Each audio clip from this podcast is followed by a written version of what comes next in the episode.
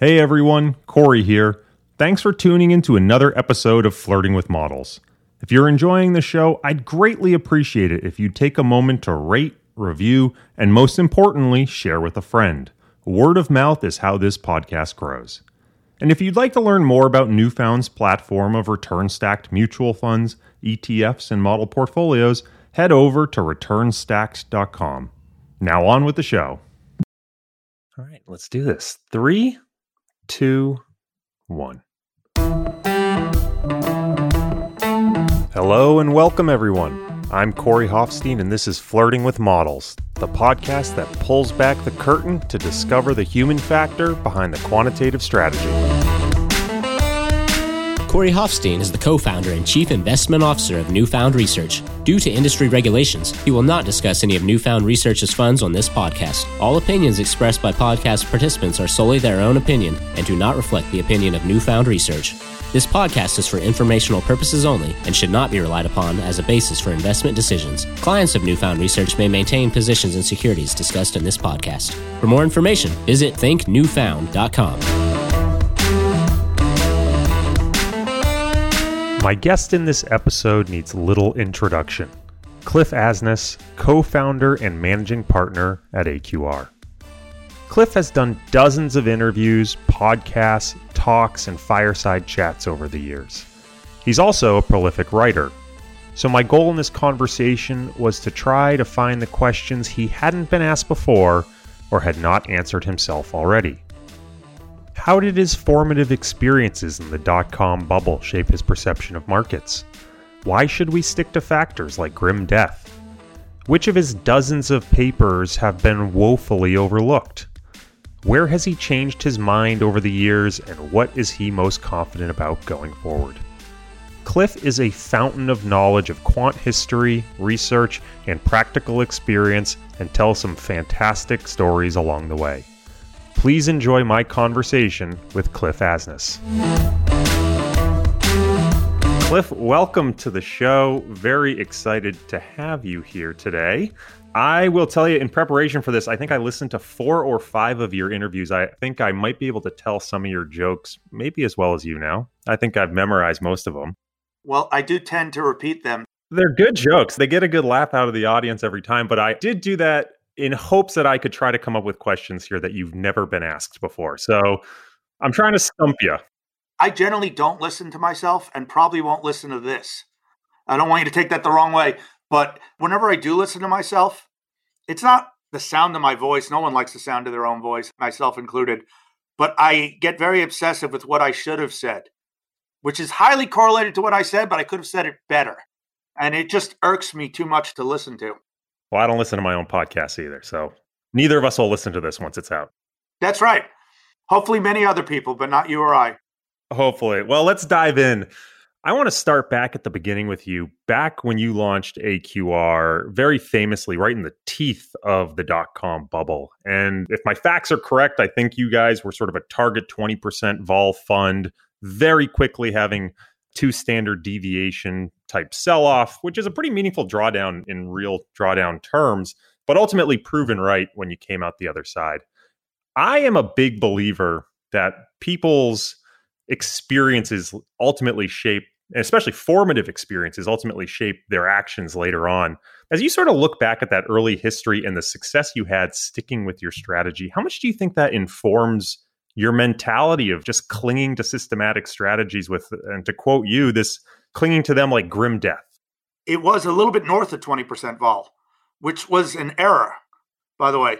When we were at Goldman Sachs, and people always refer to us as hedge fund, and I'm always like, today it's something like half or more than half our assets are traditional benchmark. At Goldman Sachs, it was like six sevenths of our assets. But it turns out that a whole bunch of 20 and 30 somethings starting a traditional asset manager, you're told, come back when you're old. When you say we're starting a hedge fund and we're closing, people back then were like, we're in. So it was kind of the path of least resistance. We did basically a similar thing at Goldman. We ran one very aggressive fund. Here's where I was a complete idiot. In going around to raise money in the first six months, I must have had 20 clients say, we don't need 22% vol uncorrelated to the market. How about you do a quarter of that?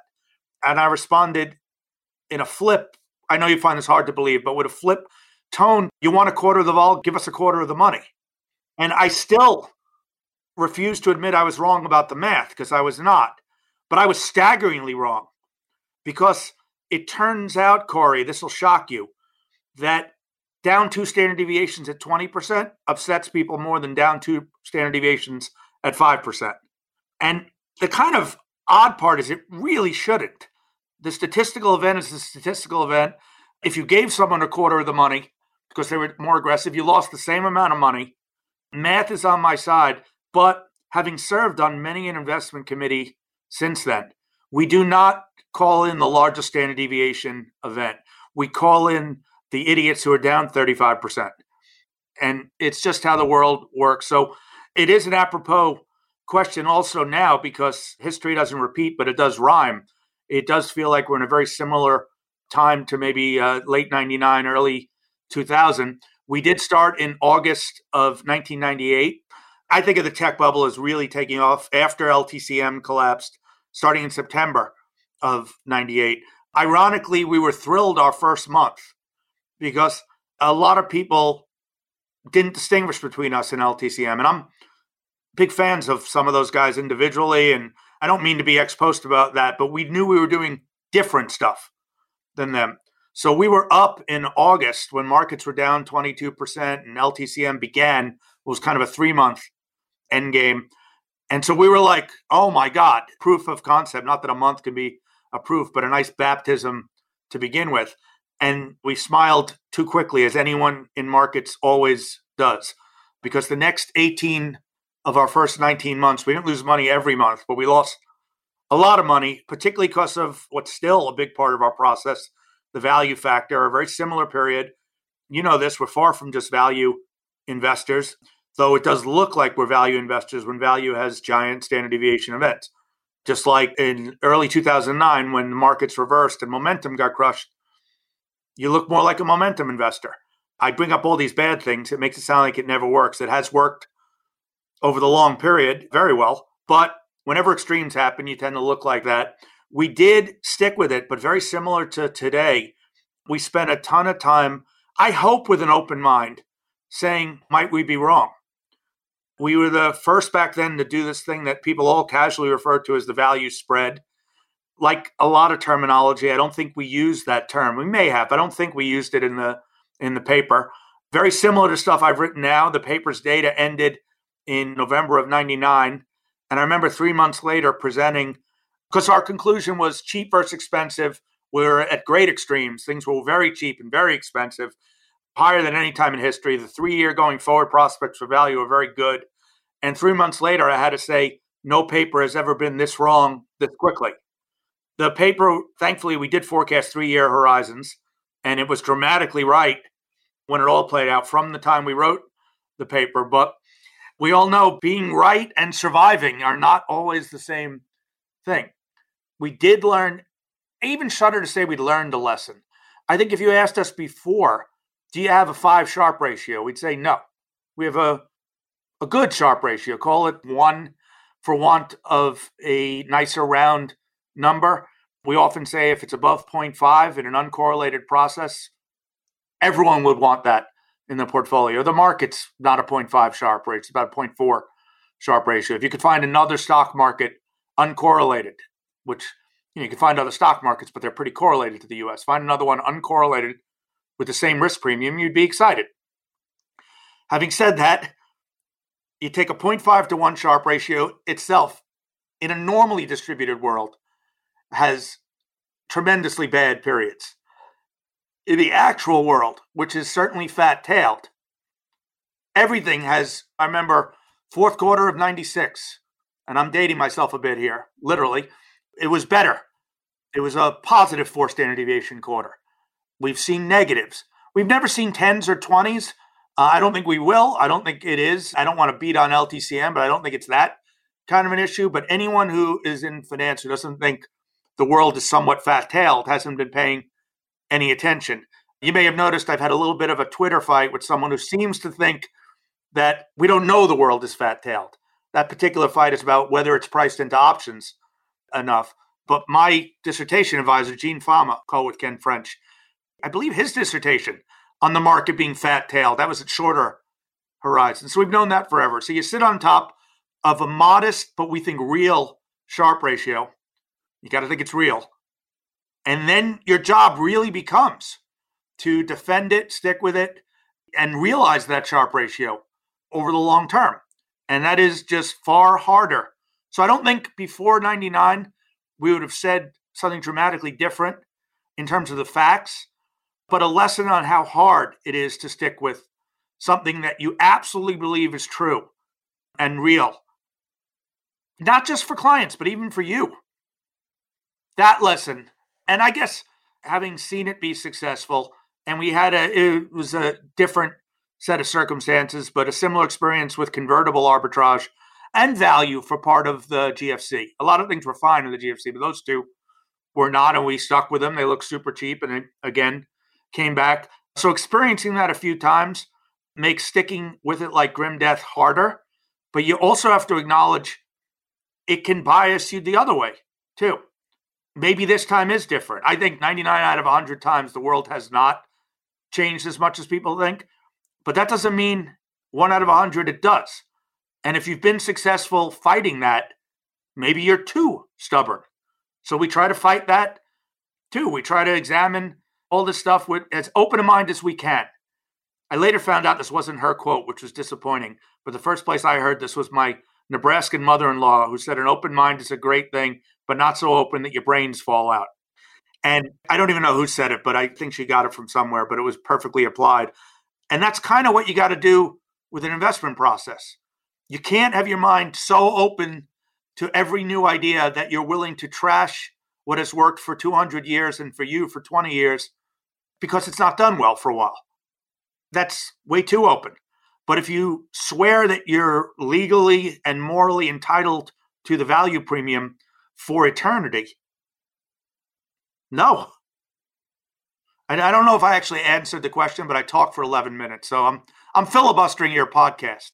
That's perfect. It actually kind of nicely leads into my next question because you're talking about this concept of having an open mind, evolving your thinking over time through these experiences.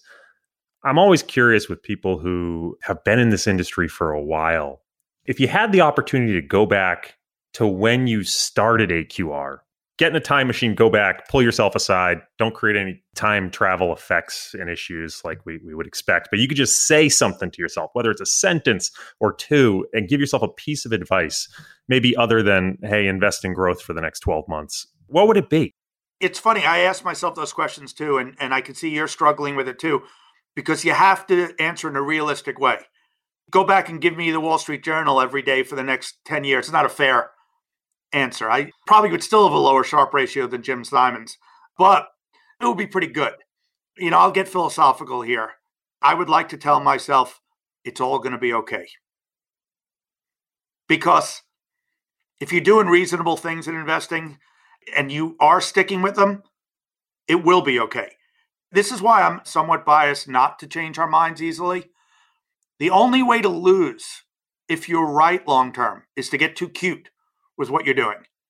Let's say there really is a value premium and a momentum premium and a, a low vol premium, and they're absolutely true.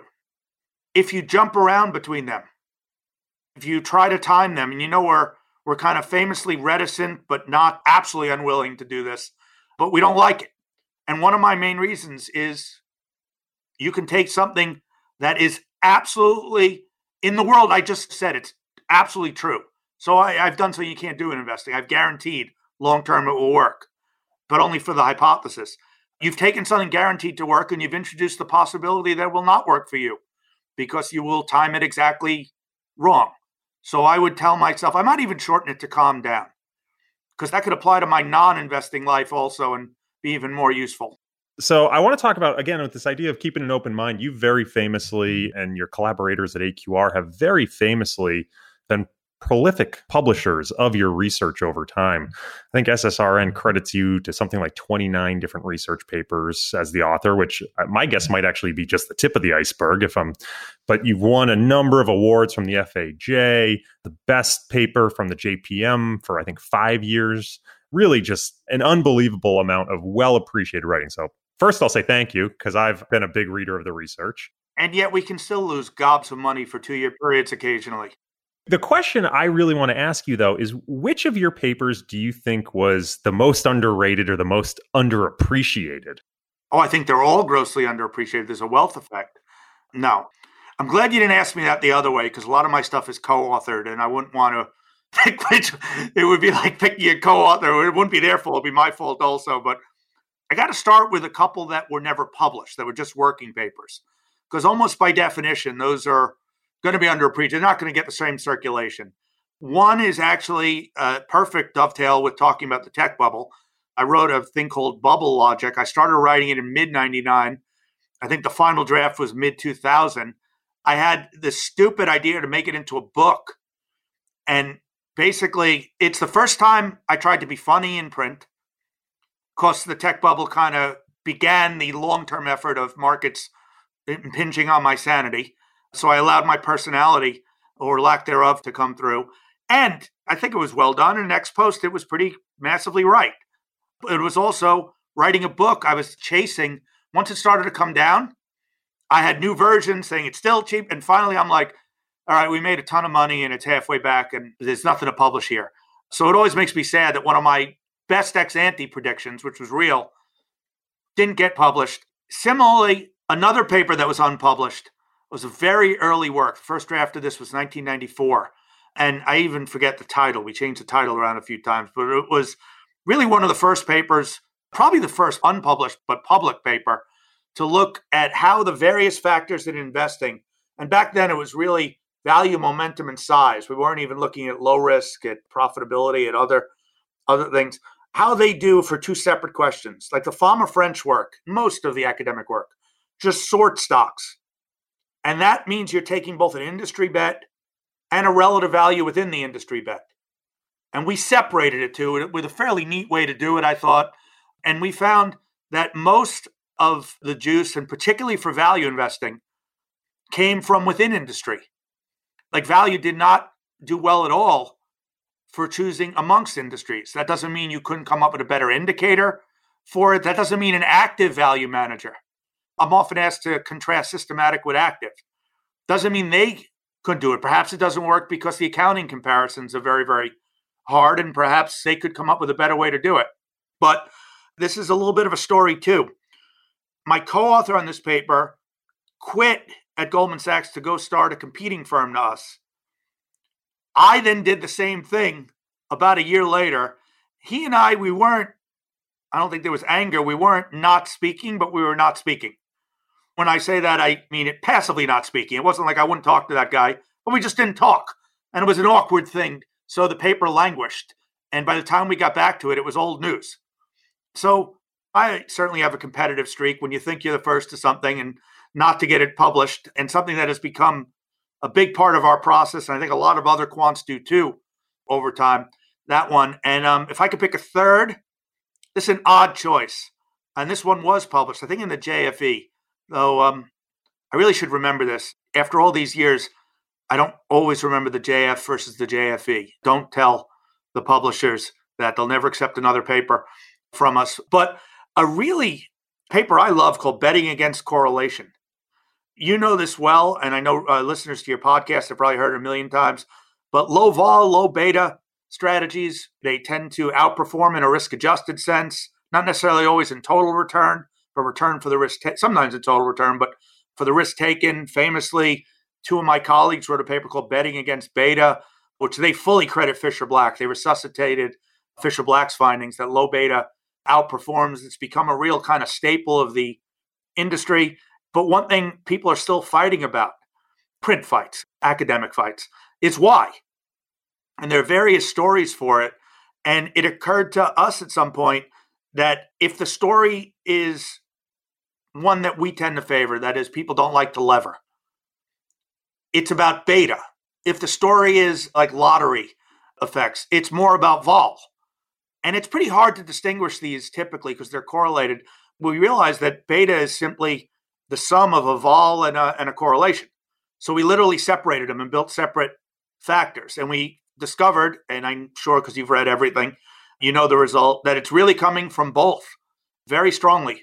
They're both kind of almost equal contributors. In fact, correlation maybe was somewhat more after adjusting for factor exposure. And we think there are no proofs in our world. There's simply the probability starts swinging more your way.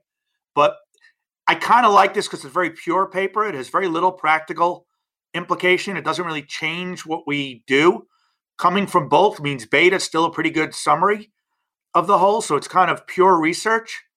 But we are kind of obsessed with not just doing something because it has worked in the past, with trying to understand it. So I think that is one of these cute, almost little papers that doesn't have some earth shaking result. But I really love that one just because it's so simple. I really like simple. And when you can do something simple and find something cool, I like it. And few people compliment me on it, so I know it's underappreciated. Well, I thought it was a great paper. So there's another compliment for you. But it does tee me up really nicely into my next couple of questions where I did want to dive into some of these research concepts with you, less the minutia of the research, but more again toward this idea of evolving research over time. You must have read my mind about that second paper because I was going to use that one as an example. So from my perspective, it seems as if there's been a growing trend over time to continue to evolve factors to avoid those sort of unintended bets, right? To go from that very simple, naive cross market sort to okay we're doing industry sorts. We might then start to customize the type of characteristics we look at in a given industry depending on how those industries work. And you start controlling further and further and further. At what point in your opinion does this just devolve into sort of outright discretionary investing? There are a few different dimensions you can answer this on. There's discretionary versus systematic but there are other ways to think about this data mining versus whatever the opposite of data mining is, being more driven by logic and staying simple. First, I'm going to disappoint you. I'm sure you know this, but there's no bright line test for this. This is inherently subjective. Having said that, I have for years said there is no process that doesn't have a ton of discretion in it. A systematic one uses the discretion in the building of the process. To us, non discretionary means we listen to the models. And a lot of people will have cases where they might override, maybe risk cases if the world is going mad. But the vast preponderance of the time, we simply follow the models. But that doesn't rule out rather large discretion in how you design your models. It's funny, and this is why I say it dovetails with the data mining concerns. That is very justifiably a major concern in our, I don't know, we in industry, in our field having said that, if you want to take all discretion out of a process, you totally can because you have a prime mover problem in setting up the process, but you can push it down pretty hard. You can have a process choose factors and rules and whatnot, but then you're the ultimate data miner. And I think most of us, not necessarily all, but most of us think that is a pretty scary way to approach things. You find patterns that don't exist. So the simple answer on discretionary is no matter how bespoke the model, no matter how many bells and whistles you've built in, if you follow it with a decent amount of rigor, you are being a non discretionary manager. A separate question is how to decide when too many bells and whistles are too many. And there you're coming down. The decision in all investing is almost always the same. It's never do I believe this, that's binary. It's how much do I believe this and how important is it? So if there is something within industry value being better than across industry value, that result has held up for the 26 year out of sample period since we built it. We did it first only in the USA because we're all jingoistic and start. We actually we probably do that because we have much longer term data in the USA, but it has held up outside of the USA. So we thought it made sense. Also, we thought we could understand momentum was the least affected by industry effects because it's really easy to measure across. So in deciding whether that bell and whistle makes sense, is does it make economic sense, and what out of sample evidence do you have? And you just repeat this process again and again, and they are discretionary choices. And people do differ on how, for instance, what value measure to use. We do very little tinkering of that with that across industries, more than a little bit for REITs. REITs are a case where we think on first principles, some of them just don't make sense. Some in financials, they famously, a lot of the research either excludes financials or comes up with another way to handle financials. They're far more levered companies often than than others. But by and large, we don't do a ton of that. You could literally run a process across. Uh, I think last time I looked, we had 25 in our broadest, most alpha oriented value composites. We had uh, 25 measures. No, actually, I know it's 25 because last year I was presenting to a group in Europe, actually, and I mistakenly said 15 because I'm old and don't remember everything exactly right anymore. And one of my partners, a, a fellow named Lukasz, was in the audience, and I love Lukasz because he raises his hand while I'm talking. It's not the Q and A period, and he works with me and says, "Actually, Cliff, it's 25." And I used it as an occasion to tell the crowd that I will be rewarding, not punishing this behavior, just so you know, but it is a little odd. I don't think 15 versus 25 was much of the point. I don't think I was misleading anyone. So, discretion, you are a discretionary manager if you come in and fairly often, or even anything but rarely, say, I'm going to tweak this. I'm going to tweak it. Invariably, you're a bad discretionary manager if you're always doing that for what would have worked better lately. As an aside, I do think the only five Sharpe ratio strategy I know how to build well, something that traded way too much, you can have a T cost negative five, but a true gross negative five is trying to figure out what has worked over the last, what has hurt you in particular over the last few years, and then doing the opposite. If you try to test that and build a systematic version, you will not be able to build. There is some mean reversion, but it's not a negative five. I think human nature, my personal subjective experience, is every time I've succumbed to that tendency, which I've been very good about for many years, but wasn't as good early on. It's kind of a disaster. So I do think discretion is about not whether or not you use judgment, another almost a synonym for discretion, in building your process. It's about how often, if ever, you override your process. And there, you can get as complicated as you want. Not that you should. We still try to keep it fairly simple because of data mining concerns but you can get as complicated as you want and still be non-discretionary if you're following the process.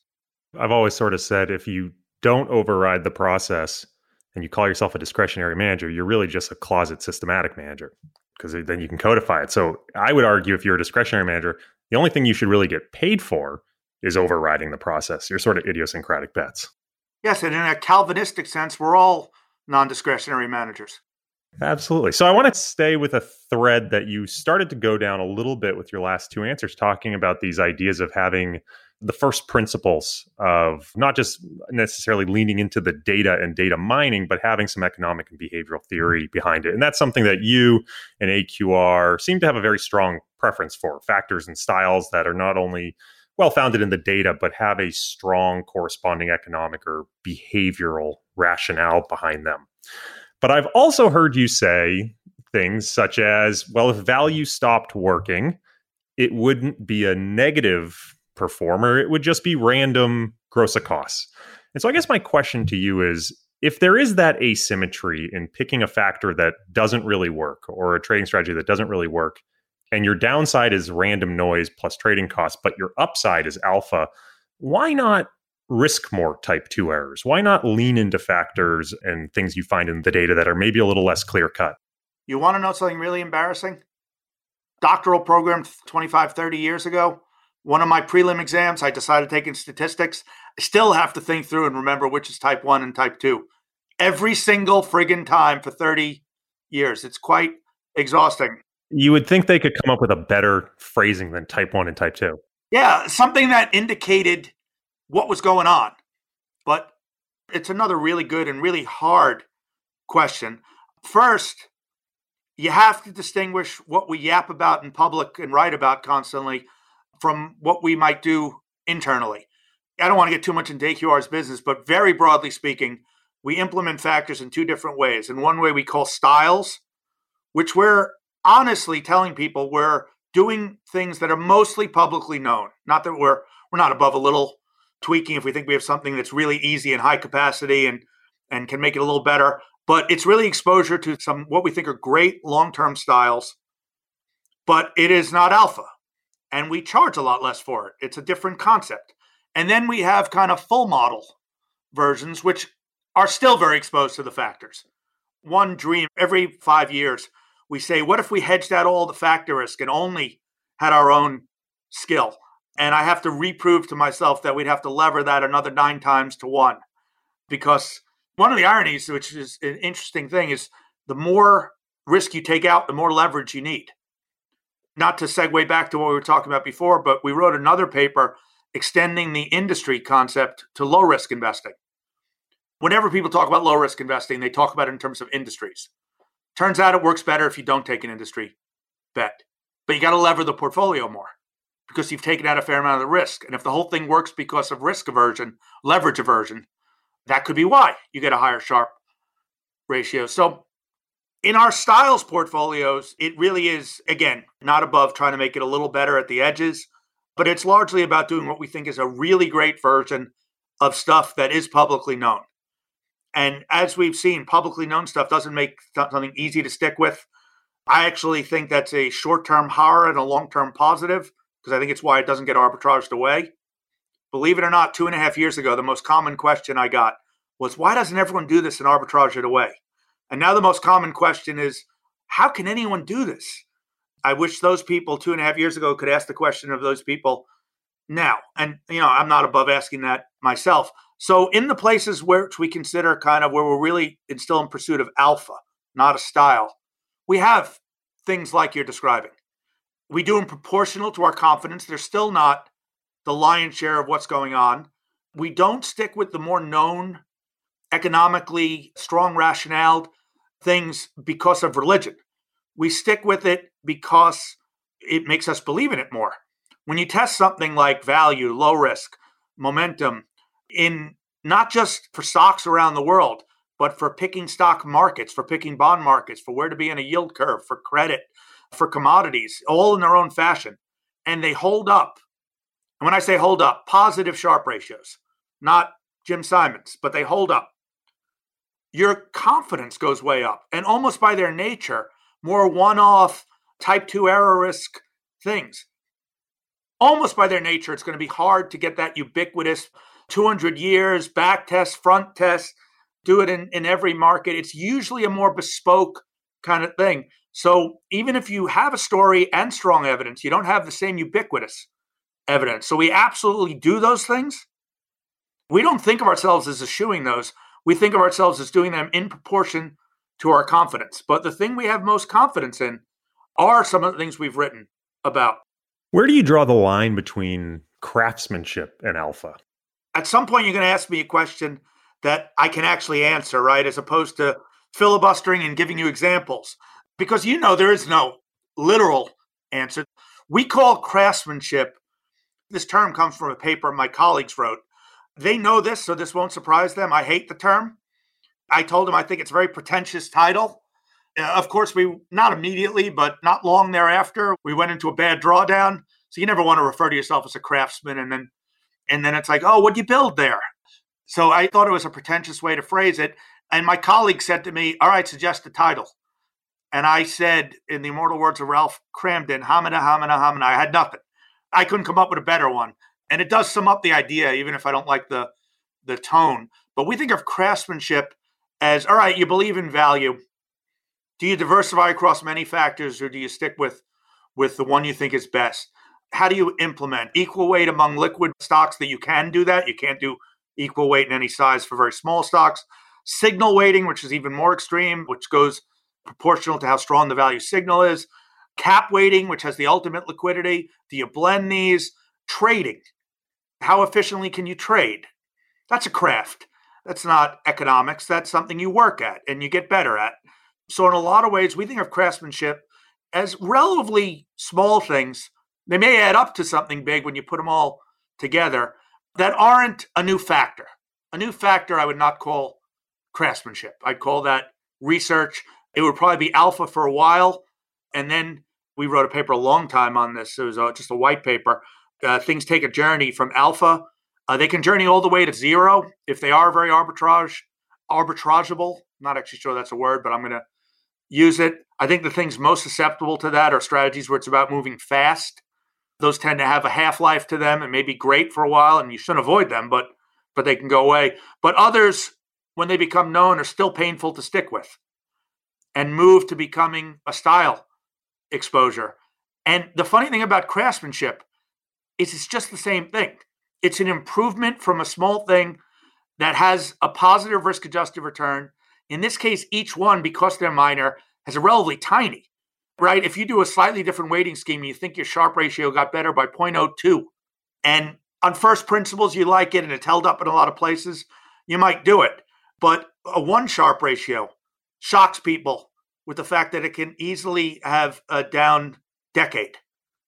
Even if things were normally distributed, we're talking about square root of 10, it's a three kind. It's, it's rare, but a 0.5 Sharpe ratio like the stock market or less, it's even more like 0.4, that can have a down decade in a heartbeat. So when you get into 0.02, if you're waiting for proof you're right, it's going to take a long time. So we rely a lot on common sense, on on as much out of sample evidence as we can get. But again, I am filibustering again because there is no bright line between craftsmanship and alpha. If the world knows about it, it's certainly craftsmanship, not alpha. If it's something that is more implementation oriented, we tend to call it, even though it's not, it's still alpha in a sense to the investor. We tend to call it craftsmanship. If something is a new factor no one ever heard of, we would clearly call that alpha, and then it would take a path of its own through time. But there are no bright line tests. Ultimately, by the way, we all, you, me, everyone spends a ton of time trying to put nomenclature around this and trying to put semantics. Ultimately, we don't really care. We want it to work over the long term and cause us as little pain as possible in getting to the long term. But I guess these discussions are important because having a coherent intellectual framework probably gives you some faith. But sometimes I think we may be in AQR is probably half responsible for this in the world, but overbeat to death these distinctions. Well, on that line of faith, we've been spending a lot of time discussing stick to itiveness. That's probably not a word either, but I'm going to use it. I'm going to give it to you. Thanks. And this idea of whether it's data driven economic rationale, behavioral rationale, having the ability to stay with a factor long enough that you do have a certain amount of faith with it. I'm curious, what is something that you've actually changed your mind about recently?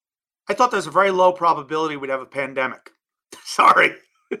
I guess one thing, we've been public about this. Again, this was a colleague's paper, but I have moved in the last maybe five years from thinking the size effect was underwhelming to thinking it's zero, which for um, a TA of Gene's who and a dissertation advisor being Gene Fama, and I still have great affection and respect for Gene to move there. That was a hard one for me. I maybe moved there slower than I should because of a prior, but if anything, the original results were overstated, and this is widely known. It's not the author's fault, but the CRSP, I believe, understated how bad delisting returns were. And of course, small stocks delist more than large stocks.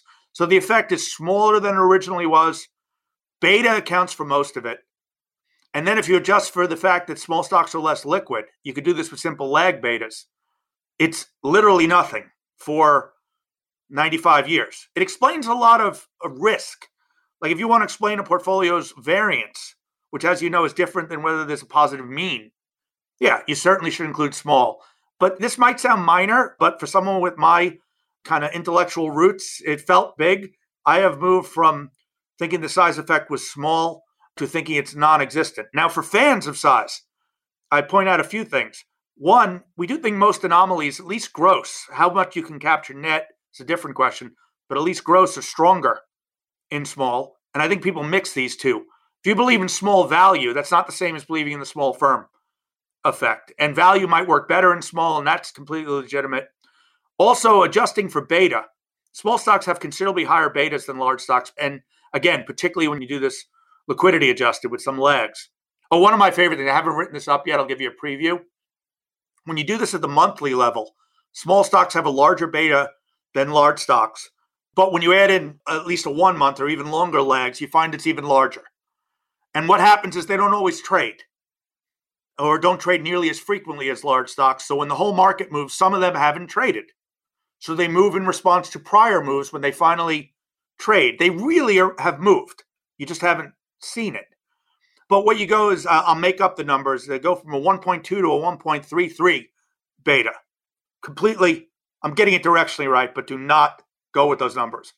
If you do this at the daily level, which I had never done before, but I, I got this just from Ken's website and did the daily, the beta of small is less than one at the daily level. And it's the same thing going on. The illiquidity effects are just way stronger at the daily level, the amount of things not trading. And then the lags come in like maniacs. So it's the same exact thing, and you get the same result. When you put enough lags in, you don't have a premium. But I think going to a beta on a long only small portfolio of less than one, or in a long short portfolio, a negative beta at the daily level, and seeing that extend to healthily positive and wiping out the premium. I haven't written that up yet. If you write it up immediately, I'm going to be very upset. It's getting published next Monday. I don't think it's standalone, a publishable thing. It's just a neat way to illustrate this. But again, I tend to spend 11 minutes not answering your question to finally bring it back. I've gone from somewhat skeptical about the size effect to a complete heretic from from my upbringing. This next question, I'm a little afraid to ask because I think it might be a little redundant to our conversation. So maybe it'll be your 10 second answer. But I am curious as as you have I struck you as someone who gives many 10 second answers? You might have it in you. You never know. The question, I guess, as you look forward, which strategy or factor do you have the least conviction in? And which one do you have the most conviction in? Can I answer conditionally on current valuations? Absolutely. Take 10 minutes, whatever you want to do. Well, if you're answering conditional on current valuations, it's too obvious. I've written about tilting more towards value. I've said we think market timing and timing factors are a sin, an investing sin, not a moral sin. But we think one should sin a little, rarely, and not a huge amount. Meaning, when you do have an opinion, an opinion should be coming from something more formal than just an, an opinion. The way we describe it is we won't do this unless things are really epic extremes. And then we will not tilt so much that the long term results would be way off of optimal. Now, optimal is not just an optimizer, there's some, again, judgment in it.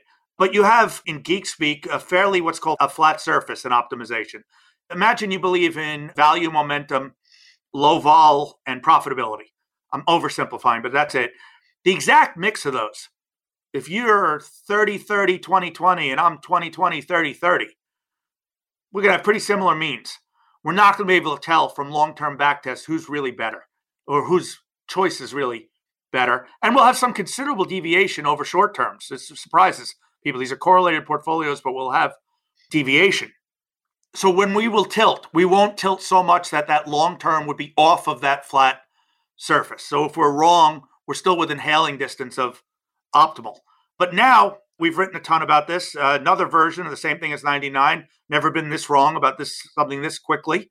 I think I've exceeded 99 for how wrong we are. And late last year, we talked about tilting towards value because it did look kind of near tech bubble level cheap, meaning the difference between cheap and expensive was stretched.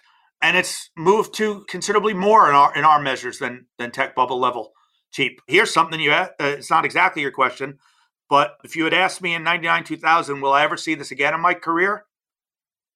I would have made the same error many make in, in investing. I would have said, nah, that's a, that's a black swan. That's whatever's blacker than a black swan. That's not going to happen again. It's the craziest thing we've seen in 100 years of data. And we think, if anything, it's hard to judge which is more extreme because back then, the companies that were super expensive were actually worse companies. Nowadays, they're not worse companies. They're just ridiculously priced. So maybe they're similar levels, but I wouldn't have thought we'd see that again in my career, and we certainly have. But with all that preamble, told you, not a 10 second answer. I can't run away from things I've said publicly. Value, not on a one month horizon. We've proven quite clearly that we, and to my mind, no one, but we certainly don't know how to forecast that. But on call it uh, that same three year horizon we used in 99, the hell we've lived through makes me more confident going forward, and should. And if you're more confident about value, I think you got to be less confident about momentum. Not so much that you leave that flat surface, because we could be wrong about this for a long time. But the last part is a giveaway or is a, a gimme, right? Because if you have two highly negatively correlated factors and you're most confident in one, it's going to be pretty odd if you're not least confident in the other. I know you've been spending a lot of time discussing and researching and doing deep dives into the value factor lately. So maybe I'll, I'll, set that one aside. But what other areas of research are you finding to be the most interesting today that are really piquing your personal curiosity? Curiosity is really the right word. I am too old to be the guy doing big data and machine learning. We joke very often. These are, of course, two separate things that people always say as if they're one phrase though often they do work very well together, big unstructured data sets we didn't have before. We do pursue that. Remember, we talked about things that are alpha that aren't styles, and we absolutely do pursue. It's hard not to have that be the most fascinating thing just because it's so different. I have a general view that I'm not even sure everyone on my firm shares that anything you find there will be arbitraged away faster. It's not the value effect. It's being the first to a new parse a new data set, or don't have to be literally the first, but among the first, and and then that part of the world will get more efficient. I think it'll be more of a continuing arms race going on. But again, you don't want me building this. I still program in Fortran. I don't know anyone working in big data who really uses a lot of Fortran code, but we're doing it intuitively. I love it. I got to be careful. I don't want to overdo how much I love it. I'm actually still agnostic on how much it's going to matter going forward. But I love the study of it. It's fun, it's new, it has potential to be really different. But the jury is still out on whether we or anyone will actually revolutionize the world with this. Are there any areas of investing that you think purely systematic approach would struggle more or perhaps even not work at all? Mostly no. But you got to pass a few tests. You got to have good data over a long period and reliable data, and it's got to be tradable. Most quantitative approaches are not Warren Buffett. Uh, my preferred holding period is forever. So anything illiquid, I can't imagine how you'd use a systematic approach to do venture capital. Figuring out why Google's going to kick Yahoo's butt, which I think happened post the venture stage, but you get what I'm saying. It's pretty hard for me to imagine a systematic process. We've dabbled in the private equity side because there's there are at least real companies that have been around. And I'll keep an open mind. And we'll, if I come out two years later and say, Corey, I want to come back on the podcast to talk about the AQR private equity systematic fund, I'm saying right now there is a relatively small chance of that occurring. But I think it's pretty darn small. And I'd love to do that because while private equity, I live in Greenwich, Connecticut, so I have a lot of private equity friends. I think it's something the world absolutely needs. Some things it doesn't. It doesn't need long short. I think long short actually helps the world. I think it makes markets more efficient and more more liquid. But you can imagine a world without long short products. Sadly, enough private equity. There are firms, companies that fit this, and they have to be invested in. So this asset class should exist. I have written quite a few cynical things about people overvaluing the opacity. I've written about how we may have the illiquidity premium backwards, where the fact that it's illiquid and you can't mark to market uh, is actually a positive. And I love to say, if we were private equity, we're not down. We're not having a value drawdown. No, we haven't realized those returns yet. And by the way, I don't think we will be down on a long, long term horizon. So the counter argument is yes, we know this. It just makes us better investors.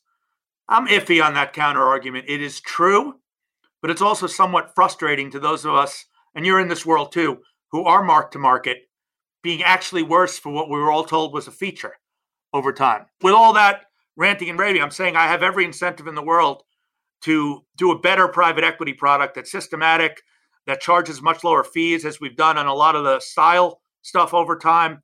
But I don't see it as likely ever, and certainly not in the near future. With the reasons being the situations are bespoke, the data is not great, and it certainly can't trade.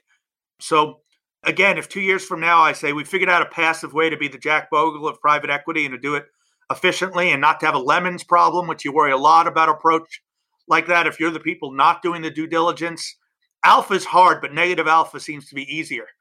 So I have every incentive to say you can do that. I'd love to. I don't think it'll happen. So those things.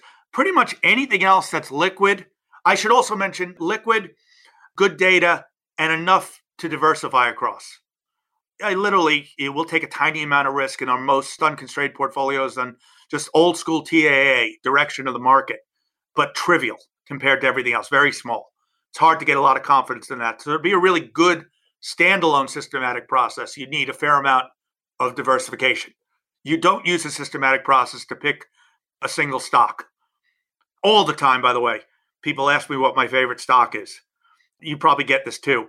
The media, in particular, first time I ever went on TV, I've only been on TV about 10 times. They rerun a few of the things. So I think people think I've done it more often. But probably the first time, certainly they did it. Maybe six of 10 times I've been on TV, somebody asked me what my favorite stock is. And I've started actually discovering what's in our portfolio just so I can answer that. When I first was answering it, I think I flubbed it a little bit. Over time, I use it as as a way to teach that we don't have strong opinions about that. Active discretionary managers have an advantage where they get to know everything about a situation and then they take a concentrated position. Their disadvantage is they got to take a concentrated position. So they really have to be right and they don't get the benefit of the factor as much because it's not as reliable. First time I encountered this was 1996 at Goldman Sachs. I had just started the quant research group. There was a separate quantitative equity group run by a great guy talking to another great guy who was a discretionary stock picker. The discretionary stock picker was super excited. They had just added a stock. For years, I've said it's Philip Morris. I have no idea if it was actually Philip Morris. That's how I've been telling the story for years. The story is true. I don't know if it was Philip Morris. But we just added Philip Morris to the portfolio at maximum weight. We almost never do this. We're excited about it. He asked the quant, What do you guys think of Philip Morris? And the quant says, in the immortal words, I don't know. And the discretionary manager looks like him from, you know, Mars and Venus kind of thing. But if you have, make up your number, hundreds, even thousands of stocks, longer overweight and shorter underweight, you are betting on average phenomenon, not individual names. It is kind of weird if you know a lot about the specific names. You can study them, but you'd have to memorize tons. So I always tell that story to try to give the idea of the difference between the two. But without enough diversification to bring it back, I also don't think a systematic approach. But almost anything else, I listed a lot of them earlier, I think is amenable. If your results are real, if they're based on actual human biases or actual risks that you get a premium for, they should work for many, many decisions. In fact, that's one of the criteria we used for whether we really believe. I'm fond of saying that this all started with US equities. And if for some insane reason we, we had to only trade US equities, we'd still feel much better about the core factors because they hold up everywhere else. So stick with me on this question. It's a little bit morbid, but I'm really curious how you're going to answer it. So let's pretend for a moment you get to the end of your life and you meet St. Peter at the pearly gates and he says, Cliff, thank you for your contributions to finance. Because you've done so much, you can ask any question you want about the markets and I will tell you the eternal truth. What question do you ask? First, I do like your odd assumption that a quantitative investment manager can go up, not down in this scenario. That's um very kind of you. I have to hope. I mean, I'm in the same boat here. I'll give you two. One's about markets, one's a little more competitive in its nature. This is almost a throwaway, but we're never going to know how efficient the market is. I think it's certainly quite efficient in a long run horizon. I think it's rarely wildly inefficient. Even when I wrote my dissertation in Chicago, a big part of it was on price momentum. You've heard the joke. Gene Fama was great about it. He said, if it's in the data, write the paper. Uh, but I was terrified in telling him I wanted to write it unsuccessful. Momentum failing would have been a great Chicago dissertation. Momentum succeeding was difficult. But momentum is one of the harder ones to reconcile with efficient markets. People have certainly tried over the years. There are some theories. If you believe there's momentum to things, I think you're most of the way towards believing markets are at least not perfectly efficient. I should mention also, Gene Fama won't tell you they're perfectly efficient. I sat through his class three times, once as a student and twice as a TA, just to make sure I kind of could answer the students' questions. And every year, he probably still does it. I haven't asked him in a while. He looks at the class at one point early and says markets are almost assuredly not efficient or not perfectly efficient. And you get guess. Only in Fama's class in Chicago could that statement elicit guess. He just says it's a point on a spectrum. Clearly, Gene thinks they're more efficient than most people.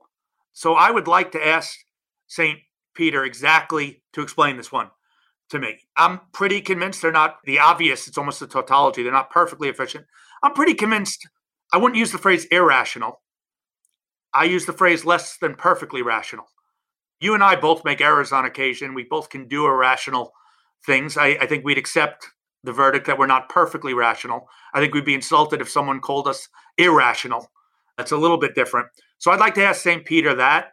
And then in a purely competitive way, this is odd. I'm, I'm working this out in my head as I'm asking this. I'd like to ask him who are the best managers? Give me the top 10. But I have a very specific way I want to ask it. I want an ex ante. Everyone's had good or bad net luck in their life. And markets and this business is path dependent. So luck can matter a lot. But so St. Peter can answer ex ante. Maybe the person was a total failure because they took way too much risk early on. Who had ex ante the most, be they quantitative or or not? And answer in a risk adjusted dollars sense.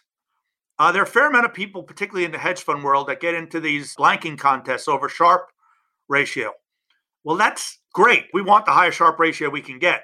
But what's relevant is how many risk adjusted dollars you can create for clients. Risk adjusted means Jack Bogle did a tremendous thing, but us doing the same thing doesn't create wealth for clients, but a style that's not in their portfolio yet. So I've often thought about writing a piece. This would be dangerous to write right now because things uh, can get turned on you when things are not going so great. But an ode to low Sharpe ratio strategies. And when I say low, I mean we want to make them as high as we can make them the craftsmanship we talked about earlier, but value, particularly in large cap, not a huge edge. It's just an edge that's existed everywhere for a long, long, long time.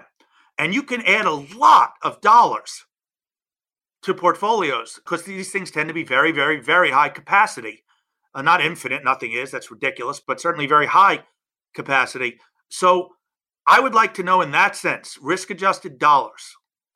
And clearly, I'm altering the question to favor people like me a little bit by making it that sense, not Sharpe ratio.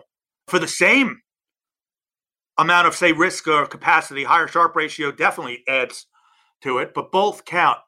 Who have been the best? I don't expect to be on this list. It's not an ego fest, but I'd be fascinated to know the ex ante best managers ever in a risk adjusted dollar sense. It might be surprising. You have done dozens of interviews, podcasts, talks, fireside chats, been asked probably hundreds of questions. What is the one question you wish someone would ask you but never has? I can't go with that St. Peter one. Nope, got to be different. Because that was the question I didn't know I wished to be asked, but I did wish to be asked. The question I would like to be asked, all right, I'm going to cheat the question. I would like to be asked in 2023 oh my God, you made tons of money by sticking with that. Why was this not obvious to the whole world? I am looking forward to being asked that question, and I do believe I will be asked that question. And what's your answer going to be? My answer is it's way harder, and you sacrifice some of your internal organs to stick with this. And the end of your life comes 14 years earlier than it was supposed to. They don't hand you the risk premium. A great man once said, no pain, no premium. All right, last question for you, Cliff. 2020 has been an upside down year for so many people. What are you looking forward to in the future? And this can be business or just personal. To answer personally, you got to think about this. It's a post COVID world. And the question really comes down to what do you miss the most? For me, I miss a ton of things. I'm sure we all do. But there are two things I miss tremendously, and they're, they're related.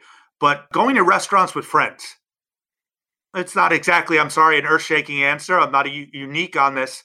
But we've done the uh, the Zoom cocktails with friends numerous times. Even that's getting a little old. It's not the same thing as sitting around a restaurant for two and a half hours with people you love, killing more wine than you should.